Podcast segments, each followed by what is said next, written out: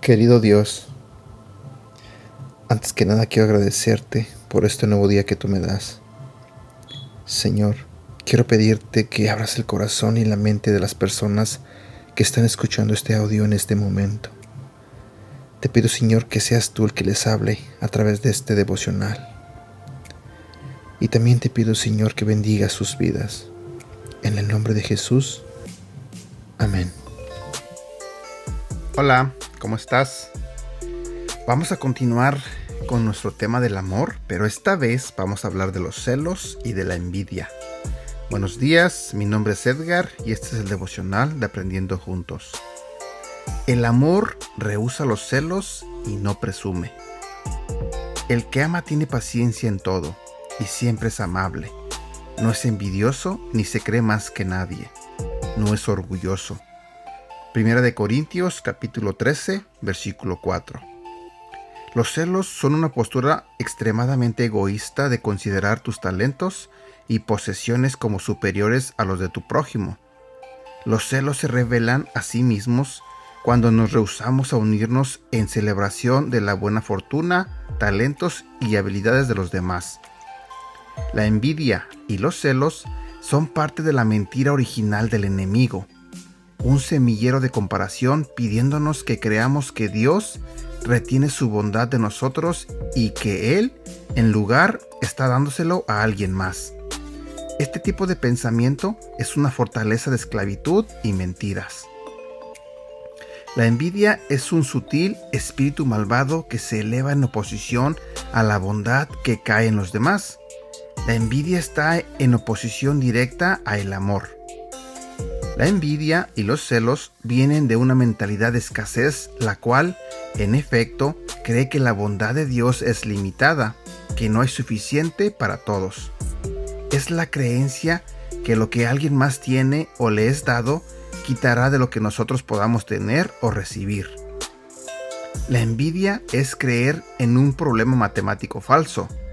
Tú más tú, buena fortuna, igual a menos para mí.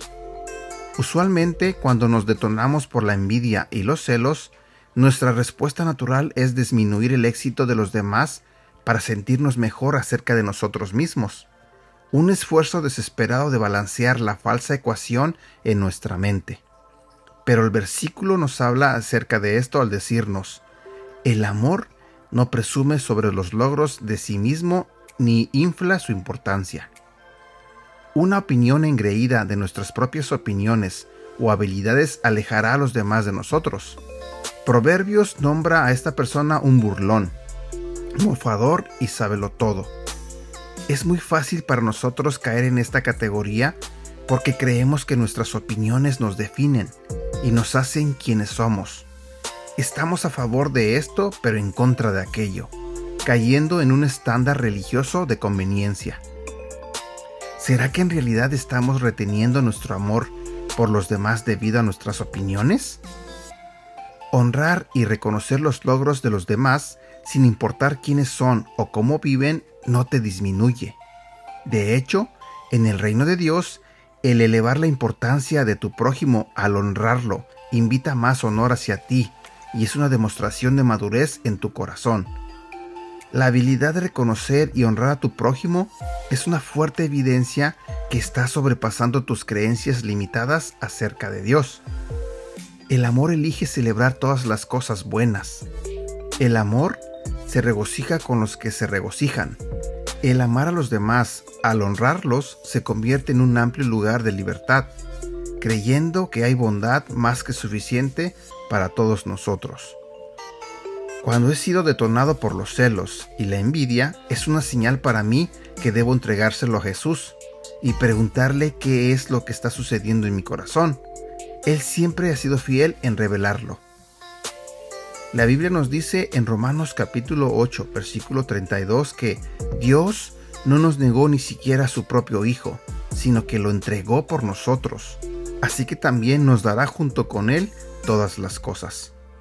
quiero compartir contigo este versículo que se encuentra en el capítulo 21 de Proverbios, en el versículo 24, y nos dice así: orgulloso y arrogante, y famoso por insolente, es quien se comporta con desmedida soberbia.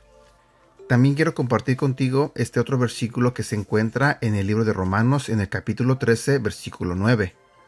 Porque los mandamientos que dicen: no cometas adulterio, no mates, no robes, no codicies, y todos los demás mandamientos se resumen en este precepto: ama a tu prójimo como a ti mismo.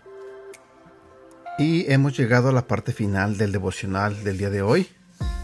Espero que te haya gustado, espero que hayas reflexionado un poco.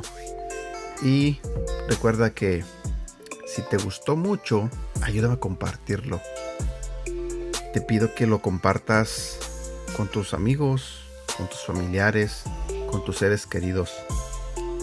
Deseo de todo corazón que tengas un bonito día y que Dios te bendiga. Cuídate.